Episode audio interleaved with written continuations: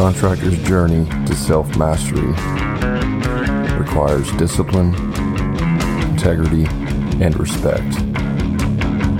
Welcome to Hammer and Grind. Welcome to Hammer and Grind, the podcast built for contractors, real contractors, true stories, real solutions. My name is Brad Hebner, and I will guide you on your journey to mastery of your construction business. You can find Hammer and Grind on all the social media platforms. Just search for Hammer and Grind Podcast. Now, if you're looking for more help, you can check out our free Facebook group called The Contractor Profit Group. I do free trainings in there, and it's a great community to be a part of. Now, if you're serious about making more money, saving more time, and creating a business that supports your lifestyle, check out my paid coaching group called The Profit Club. I've put together a proven system for creating a winning business.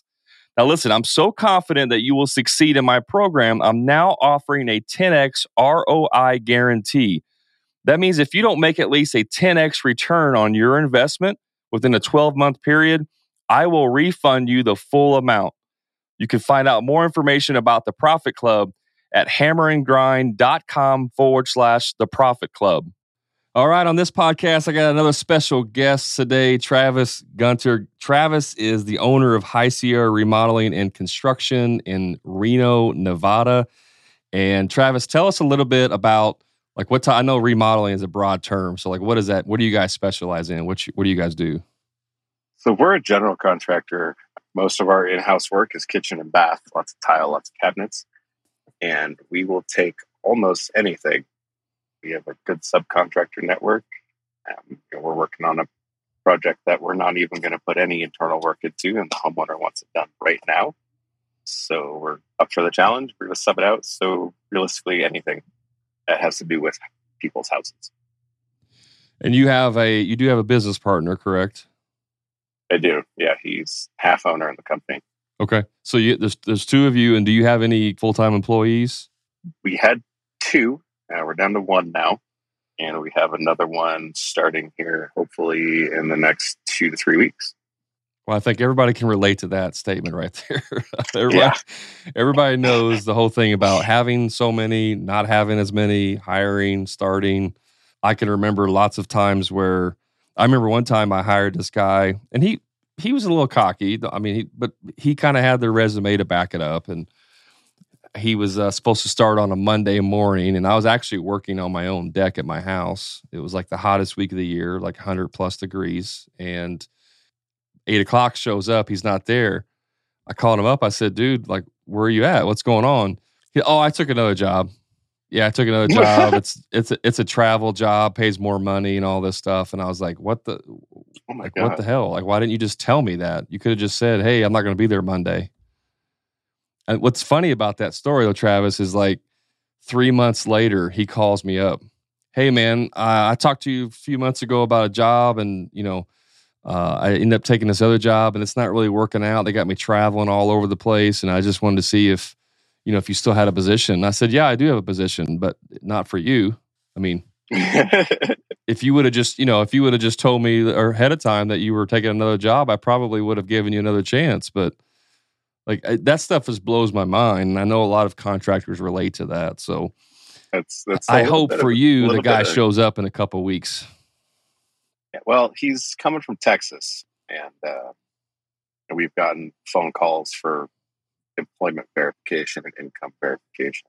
We're keeping in touch, so just kind of waiting for him to get out here. So, how did that come about? Because that's an interesting topic. How did you hire someone from Texas? Uh.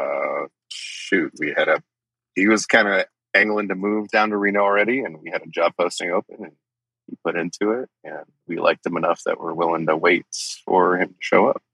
Okay. So you, he just found, he's, he's moving to Reno maybe for a, a spouse, for somebody, or for whatever reason, he's just moving out there. He was going to move out to Reno already. He was looking for yeah. a job. So gotcha. Okay. I've had a few of those types of people too that move in, and, you know, are moving here and they're looking for a job. And, and then, uh, so I understand that. A funny story. One time I had a kid, and he was, he was, I say kid, he was like eighteen years old, and he moved, he was moving here from not too far away, about an hour and a half away, but he was moving here. And so I waited. He was in the National Guard. He was a engineer in the National Guard. So engineers in the military do like construction, right? They do bulldozers, build houses, whatever. And so I thought he had a lot of experience. He said, I got three years experience in construction. I'm like, cool. He was a young kid, but being in the military, you know, disciplined, all that stuff. And he, he came and he, I'll never forget this. After he started working for me, I'm like, this guy, does, this kid does not have that much experience. Like, he was really struggling with basic stuff. And we were driving one day down the road, and I said, well, tell me, tell me where your experience is from. I know you said you had three years experience, and we didn't really get into like where that was. Like, how did you get three years experience? He goes, oh, that's in the National Guard when you go through school, which school was like eight weeks long or whatever it was for engineering school. They tell you at the end that this eight weeks that you just went through is the equivalent of three years of real world experience. That's what, that's what he told me driving down the road. And I was like, yeah, man, I wouldn't tell anybody that again, because that's not, that doesn't, that doesn't oh, translate well. Oh, buddy. That poor kid. That poor so kid. he, he was, he was a good kid, man. I tried to help him out, but some people, they just, you know, they got to help themselves out first. Don't so get it, right? Yeah, they just don't get it. So anyways, so let's talk some shop for a second. I know you do a lot of uh, tile, like you personally, and your company does a lot of tile as part of like bathrooms and stuff. Is that kind of like your, would you say your main skill set, you personally? No. Okay. Um, I started out with a remodel company, so my skill set is fairly versatile across everything, and I'm I am personally not particularly s- adept at any one thing. I could be better at everything, and my business partner is the tradesman. Like, oh my God, he is he is someone to look up to in the industry. If you knew him and you knew the way he worked and the way he, like the way this dude thinks about things, it's just different. He's got like an engineer's mindset, super analytical and process based, but he does production work with it. So he is the go-to guy for anything that's complex or out of beyond just like the basic, you know, slapping tile on the floor, which is what most of what I do when we do bathrooms. I'll be running the floor and he's building the shower, because that's all the complex layout stuff. I could build a floor for it, but um, I you know. I do drywall, I put cabinetry together, framing, baseboard, trim, finish, doors, tile. I personally love setting tile. I enjoy it the most, but I would be hard-pressed to say that like anything in particular is my primary skill set. Um, out of anything, I am the best at running the shop. Okay. When you say running the shop, you mean like the business side of it, or the or the actual physical, like running the jobs, production side of it? Both. Okay. Managing so, schedules, managing timelines, ordering, production, and sales, doing all the business and accounting stuff. So how do how is your structure set up? Because I know a lot of people listening to this are, they probably have partnerships, right? And so how how is your particular business set up in terms of responsibility? What do you do, and what does your business partner do? So we both do everything. Like if I need my partner to handle something, like write a bid or go do a consult, I just he just does it and it's handled. But that's primarily my focus. And if I'm not doing those things, then I am on site like I am today doing production. So we both riff off of each other, but primarily his is in building and mine is in management. Gotcha. Okay. And I know I know that you've been working on your business a lot over the last six months. I mean, really diving in, trying to create the processes, figure out a system that works. How, how has that been going for you and your business? I think we've got everything settled to the point where we are now in our business, where we're trying to run two jobs at a time with two crews. Um, so we're that's where we're systemized and scaled to at this point. It's been going pretty well. We had some humps and bumps. You know, we, like I said, we're down to one employee. And that's because we had to fire the other guy because he was, yeah. um, yeah, it's, oh God, Brad. But, you know, we're, we're ready to pick up that second employee and put him to work and run two crews Are you going to run and two then, crews like, uh, I didn't mean to cut you off. Are you going to run two crews, like one sub crew and then in-house crew? Or how are you going to, how are you going to structure that? They're both going to be in-house crews. Okay. Um, so we've got my partner and I, and then our helper. And then that helper is going to belong to our new journeyman lead guy going out and doing smaller projects. And then we're also going to be running a couple of sub projects in parallel, which is fairly easy to manage. It's, and once we get it set up and rolling, I pop in every other day just to make sure it's going on okay and let them go about their business. Yeah, Th- that's kind of how I ran my business. Was a was a hybrid. I call it a hybrid, where you have your you have in house people and you have subcontracting crews, and you kind of co-mingle, do both.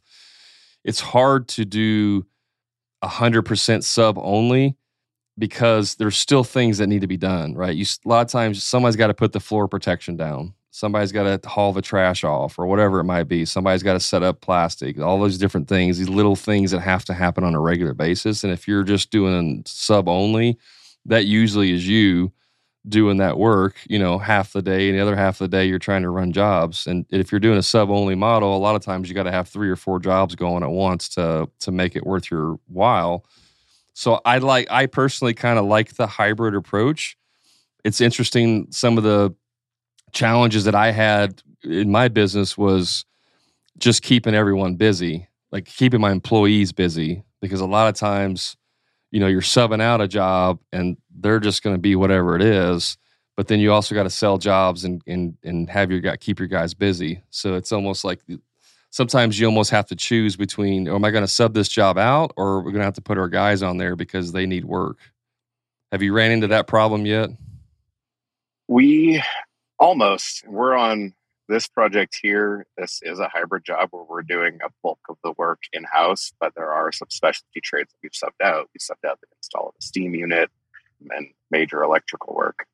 And then, you know, we're sitting here and we've got a bunch of open walls that we need to sheetrock and finish. And we were thinking about subbing out the sheetrock work because, man, those guys are insane. They can hang it, finish it in a week. It's, you know, forty boards in three days. It's wild.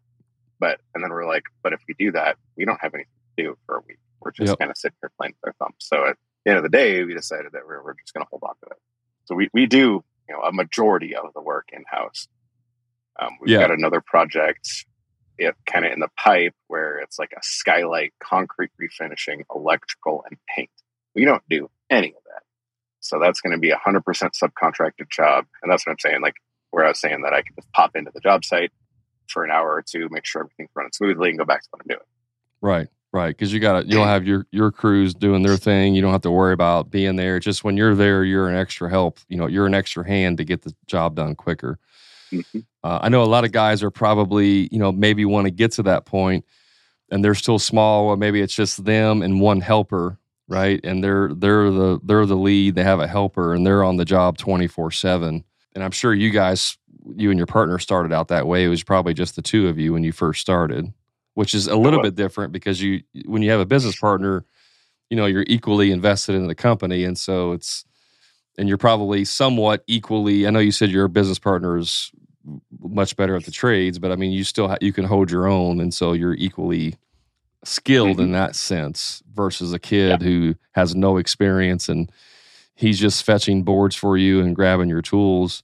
How is that journey for you of like starting? Wait, wait, let me back up. When did you start your business? How long have you been in business? Uh, started as a handyman in September twenty twenty by myself. Okay. Uh, January twenty twenty-one. Brought my partner in. So really, it's really started January twenty twenty-one. Yeah, so you're only like a year and a half in to your business, mm-hmm. really.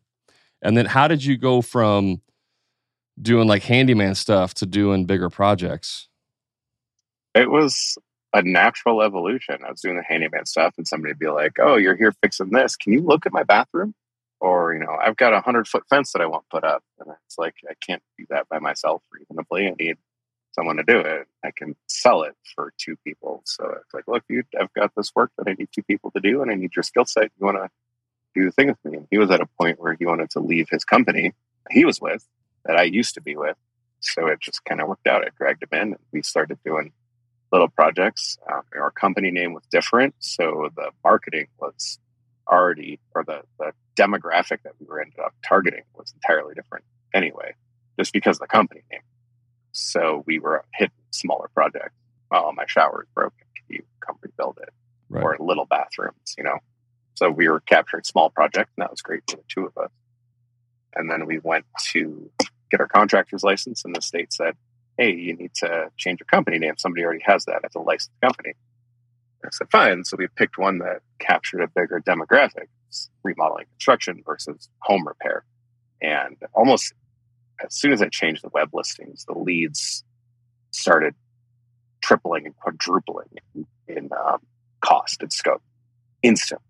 So at that point, we're like, we need more people. So it was a slow crawl into a natural evolution of starting out as a handyman to being a full-blown renovation and construction company. Yeah, and that's the exact same path I took. I started out as a handyman because I really only had like fifteen hundred dollars cash in the bank. I had a truck and a few tools, and I'm like, well, I can't really start a full-blown remodeling company. I don't have the team. I don't have the tools. I don't have the, the, the financial aspects. So I started out as a handyman. And that, like, just like what you said, hey, why, you know, you go out there to clean their gutters, right? And it's like, while you're here, would you mind looking at this? I need a new front door.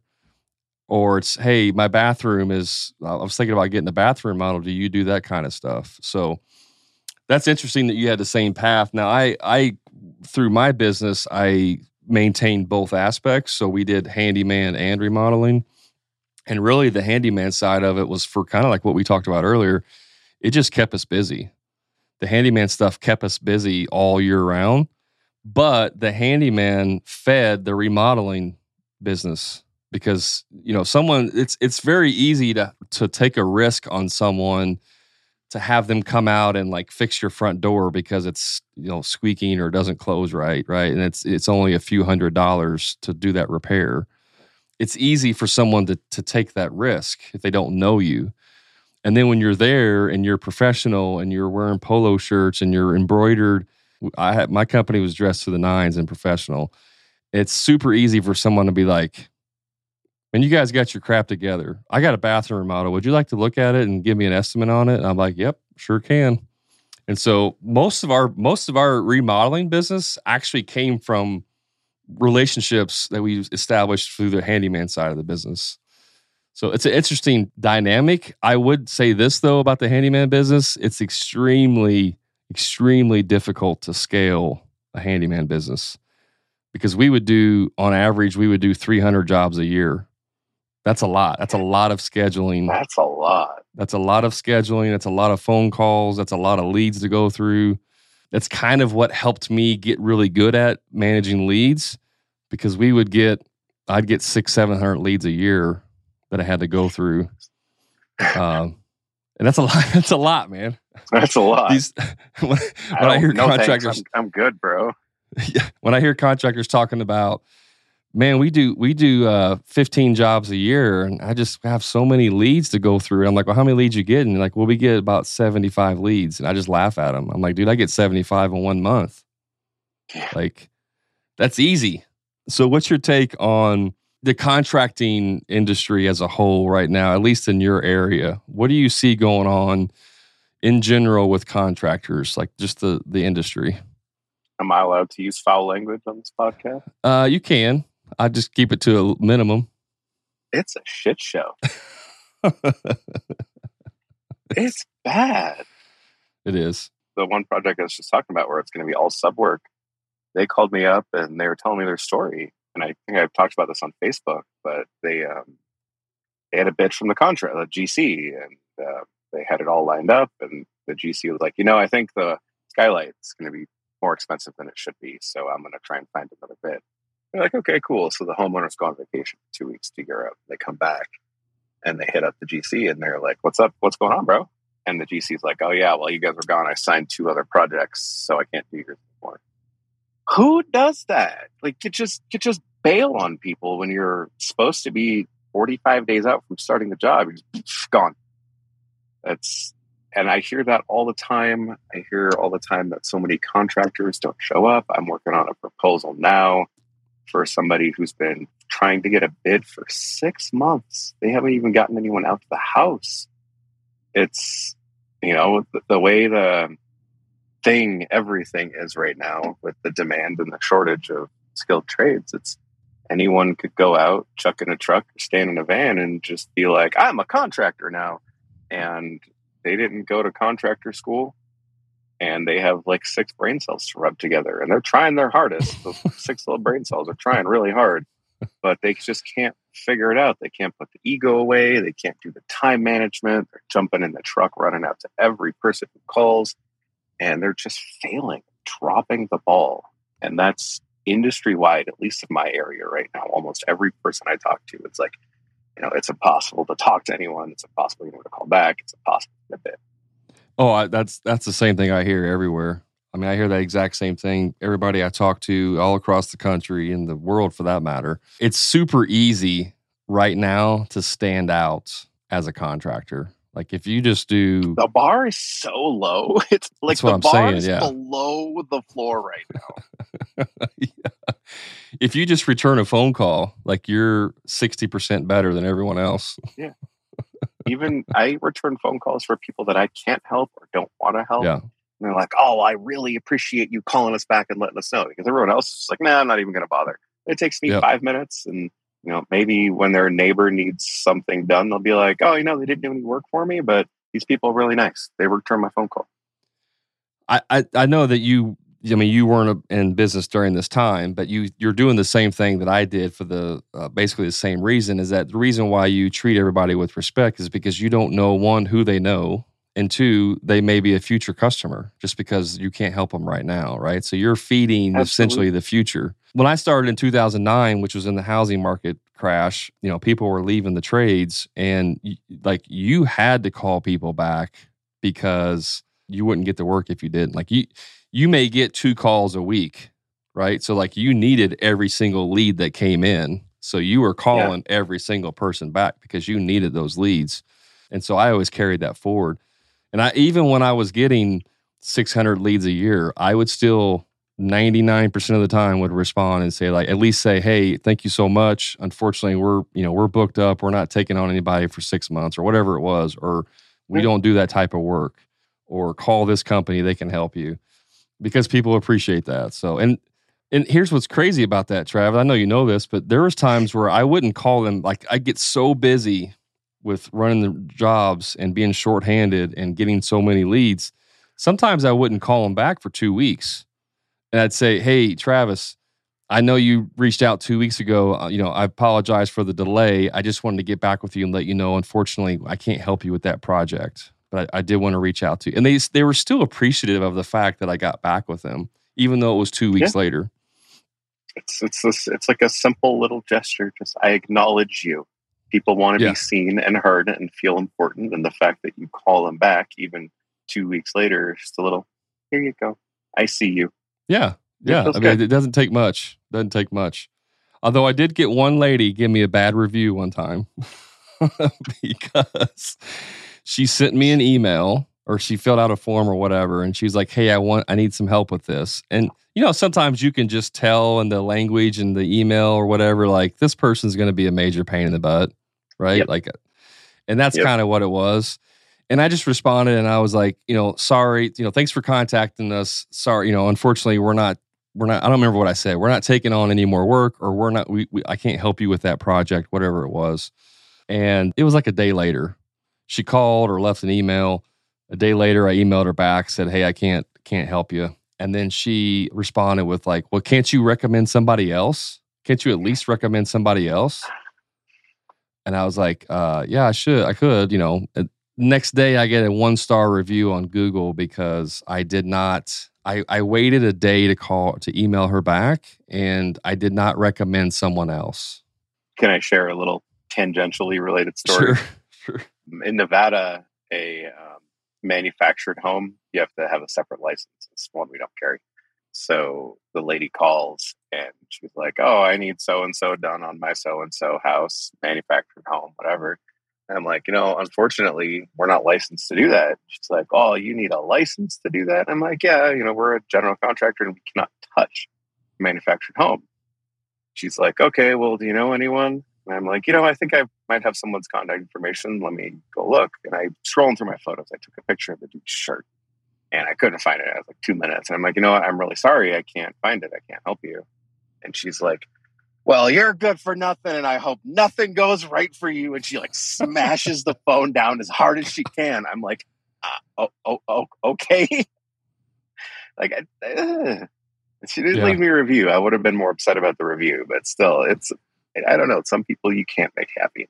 No, no, you can't. And that, you know, and there's nothing you can do about those people. Um, only thing you can do with bad reviews like that is just drown them out with a bunch of good reviews. So yeah, it's sure. always important to get as many reviews as you can. And one thing I always, here's a tip for people listening is whenever someone leaves you a review, make sure you respond to that review. Every single one. I had on my Google, I think I had about one hundred twenty-two reviews.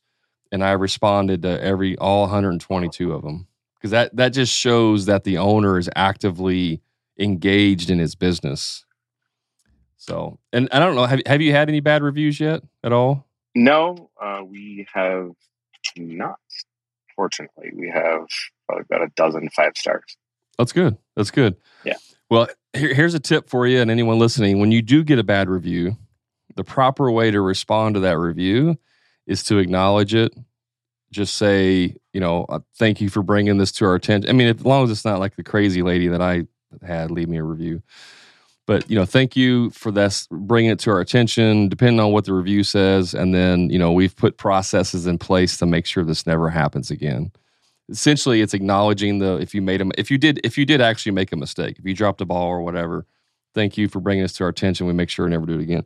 The reason why that's important is because it shows that you, one, you're not, I mean, it, it's almost better sometimes to have bad reviews because it shows that you're like a legitimate person and, and make mistakes. Sometimes people think that when you have like fifteen five-star reviews, that like fifteen of them or all of them are from your buddies, right? Like they don't know if they're legit or not. And so when you have a bad review, use that to your advantage and and don't, I remember one time a buddy of mine has a car. He he he owns a uh, used car dealership, and the lady got on there and left a bad review. It was like, "Hey, they told me they weren't going to pull my credit. They did, hurt my credit score. Blah blah blah." And he gets on there and just starts saying like, "We told you that. We told you it was going to pull the credit." And they start having like an argument back and forth in the reviews. And I texted him. I saw it. I texted him and I was like, "Dude, uh, you need to like delete those or get rid of it. Don't do that anymore." Because just because of the reviews and what you're saying, I wouldn't buy a car from you because you're looking like an ass right now. Bad optics. Yeah, you're looking like an ass right now. Like it's regardless if they're one hundred percent wrong and you're one hundred percent right, don't make your people look like, you know, like it's their fault because you will be the one that will suffer from that. So that's a little mini lesson in bad reviews. The last topic I want to talk about, and I know that this is one of your favorites. Let's talk about let's talk about contractors who don't charge enough for their services. All right, give me a direction. Let's go. What's your uh, what's your thought on that? Let me let me let me hit it from a different angle. Would you are you the most expensive in your town that you know of? Are there others that are just as expensive? Like, what's the ratio you would say in your town? You know what? I just found out today that we're not the most expensive contractor, and I'm upset about it. Goals, man. I was, that's I was goals. Talking, yeah, I was talking with my homeowner today. He was telling me about the other bids that he had and the other contractors. He's like, you know, you weren't the most expensive and you weren't the cheapest. I'm like, whoa, wait, we weren't the most expensive? And he's like, no. And I'm like, shit. And I told I started pulling him. I'm like, dude, we're trying to be the most expensive contractor in town. I don't know what other contractors are charging or are not charging. I do know that a lot of contractors hate charging for materials. The contractor that I used, my partner and I used to work for, I don't, I don't, I wasn't privy enough to any of the details, but I mean, you know, our labor charge isn't much more than theirs. They were charging twelve hundred dollars a day. We're at thirteen fifty. That's not a huge difference for two guys, but they weren't, you know, they were paying skilled journeymen running job twenty-six bucks an hour. We're paying ten ten dollars or more more than that. Um, we're offering better benefits and we're still making more money than them somehow. they were always like super just, oh, money, everything. We can't afford it. We're over yeah. here. We've got, you know, we've both got new trucks, new trailers, new tools. You've got sets of brand new scaffolding and equipment in the house. When we need a tool, it's like, we just go buy it. It's not like we're hurting for cash. It's, oh, we need this four hundred dollars joist drill. Go buy it. Run to Home Depot right now. Go get it. We're going to make our lives easy. And the other company was the exact opposite. We couldn't have anything. You know, we just spent two grand on a new tile saw. We just bought three grand worth of shower building materials. We've got pallets of stuff sitting out here that we just buy in bulk. So I can't figure out what, the, what they were doing different, but I know what they weren't doing is charging appropriately for materials. They were, they had people buy their own materials, and they didn't want, they didn't feel right doing like the markup on the materials. Like, I don't, I don't know why. You should be charging the same markup on your labor. And then, and we were talking about, we touched on a minute ago, how contractors, like the state of the industry is terrible right now. And it's because they don't charge enough. They're taking every job. They're scared of no because they don't have enough money to say no or hear no. And it's cyclical. You don't charge enough, you're hurting yep. for the next job, but you're not charging enough, but you're hurting for the next job. And at some point, you either go down or you break the cycle and go up. And going down, it's like bankruptcy. You're out. Done. Yeah. Because you yeah, I call that the, cr- the crazy cycle, right? Yeah. Where you, you have to work more hours to make more money. So you're working six, seven days a week. You're working fifteen-hour days just because you need to make more money to pay your bills. And it's like, and, and this is where I, I think a lot of contractors make the wrong mistake. I've talked about this many times in uh, different areas, but a lot of contractors want to scale. You hear them a lot of times talk about, I need to scale my business. I need to hire more employees because they believe that hiring more employees means they make more money. It makes sense, right? You hire an employee, you pay them twenty bucks an hour, you charge fifty bucks an hour, you make some money off of them. That makes total sense. But what they do wrong is that they don't maximize their profit first. In other words, if you're a one-man show, even if you're a handyman, if you're a one-man show or you have a helper, you're a small team, you maximize how much money you can make first, right? Like you charge the maximum amount that you could possibly get. And then when you can't charge anymore, with just the two of you because you're hitting a ceiling with, you know, pricing, then you start bringing on people to to scale. But I see people that ha- that they're not making enough money. They're working sixty, seventy hours a week, and they hire people because they think it's going to alleviate the problem of them not working as much. And all that does is exacerbate the problem. Yeah. It scales the problem, right? Yeah.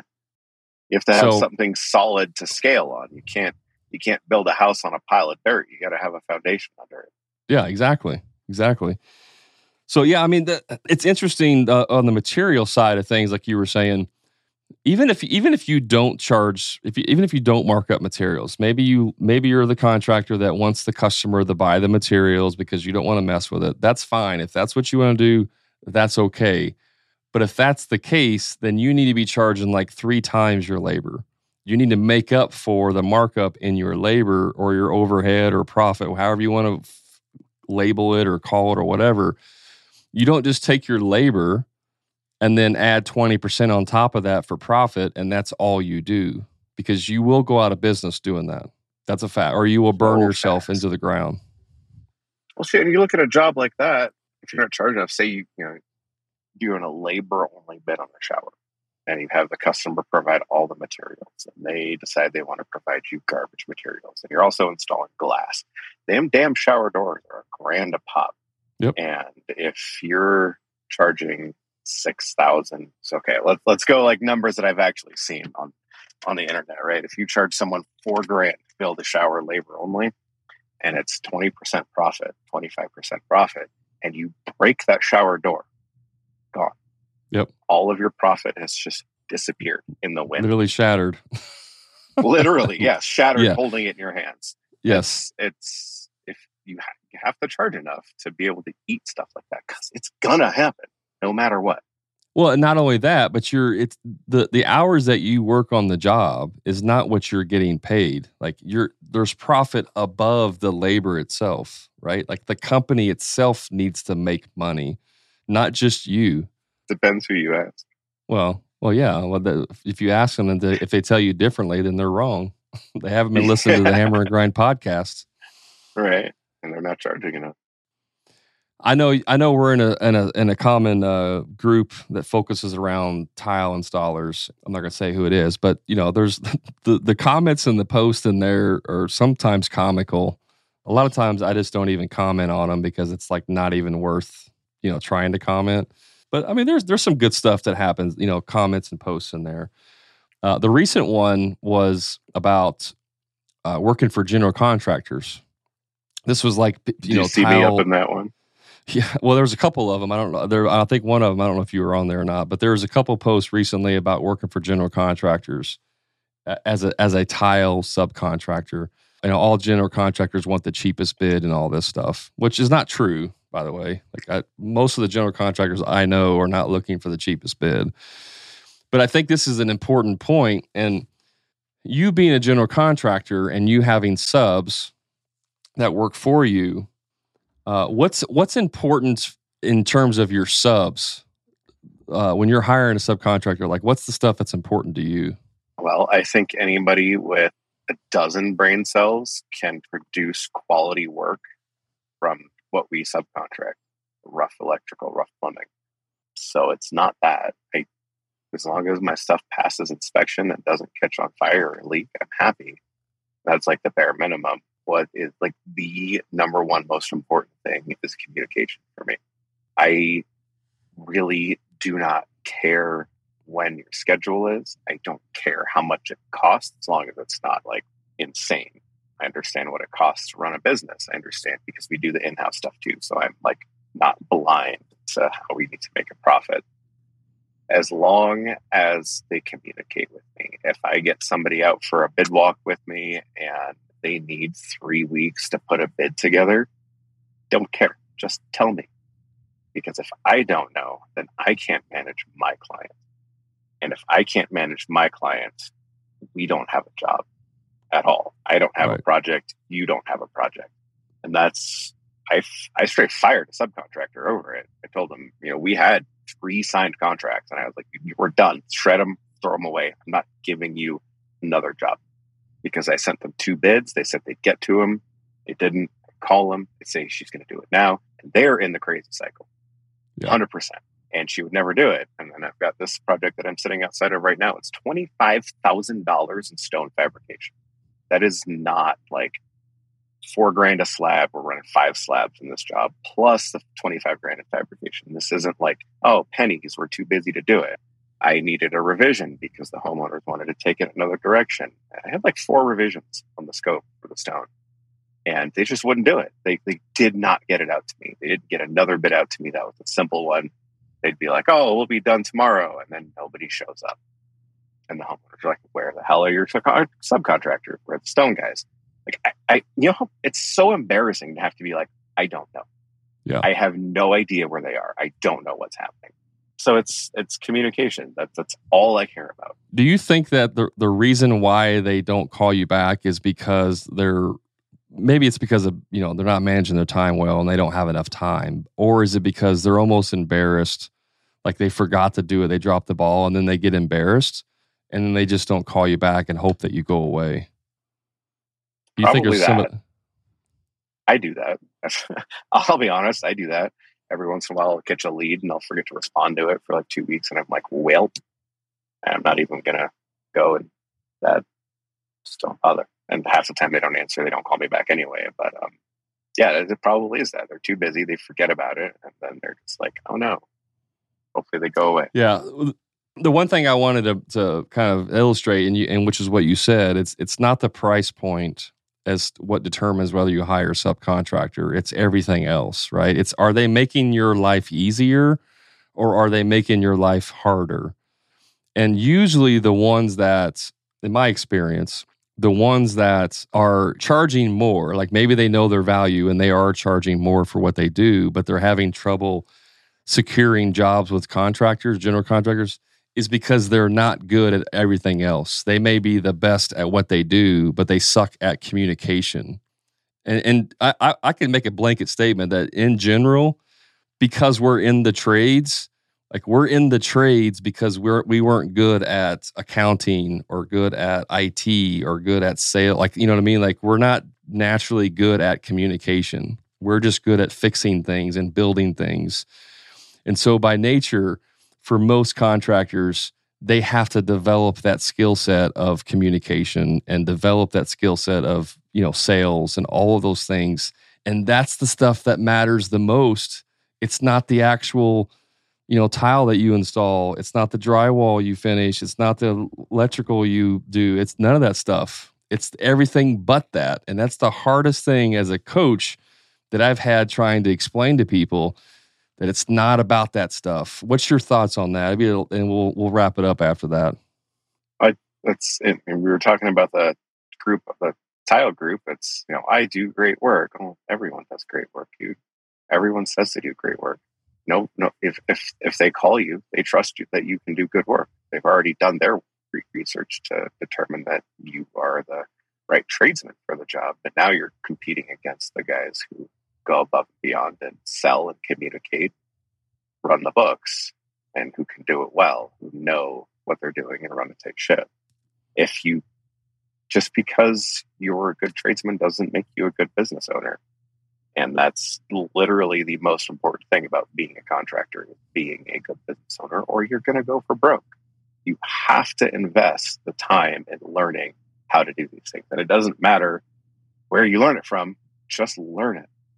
Learn how to talk yeah. to people. You have to put the ego, and I'm sure you know, and I know too, we're both tradesmen, that being a tradesman comes with an ego. It's just part of it. Absolutely. Oh, yeah. There's no exceptions. And you have to like practice putting the ego away and learning things and having a growth mindset instead of a fixed mindset. Yeah, I couldn't have said it better myself, Travis. So one one last question on the learning side of, like, I always like to ask this question to every guest. What is a current book you're reading, or what's one book that you would recommend to someone? One second. He's reaching for his book. This one. Yeah. Never Split the Difference by Chris Voss. That's a great one. It is. It's, it's like, nonfiction books can be super boring, but you know, that, that one is like riveting. It is like, you're hooked by the stories that the dude's telling that are relevant to the education. Um, and that, that book is good for sales improvement. I haven't read it, but I do own it. The E-Myth Revisited. I've heard great things about it. And I look yep. forward to getting to read it. Really, like anything that you can read that would expand your knowledge on what makes a good business. There, there's something you should read, but um, I think it's getting, getting to yes. Don't read that. That's dumb. There you go. Three three recommendations. Read Never Split the Difference by Chris Voss, uh, The E-Myth Revisited by Michael Gerber, and don't read Getting to Yes. I don't know who re- I don't know who who's the author on that one, but I don't know. So those are those are your three recommendations so for, from Travis. For, for so books, yeah, yeah, yeah, for sure. There's lots of other things out there that you can, um, you know, I, maybe this is the first podcast someone's ever listened to. And if you guys didn't listen to the beginning, I actually do have a coaching program where I kind of teach contractors this stuff. So maybe you might want to check that out too. That's a little shameless plug there at the end. So Travis, I appreciate you being on here. Uh, any parting thoughts for someone listening to this, that it's like your takeaway that you want them to, like a gold nugget or just a final thought? Don't wait until you're about to file for bankruptcy before deciding to get help.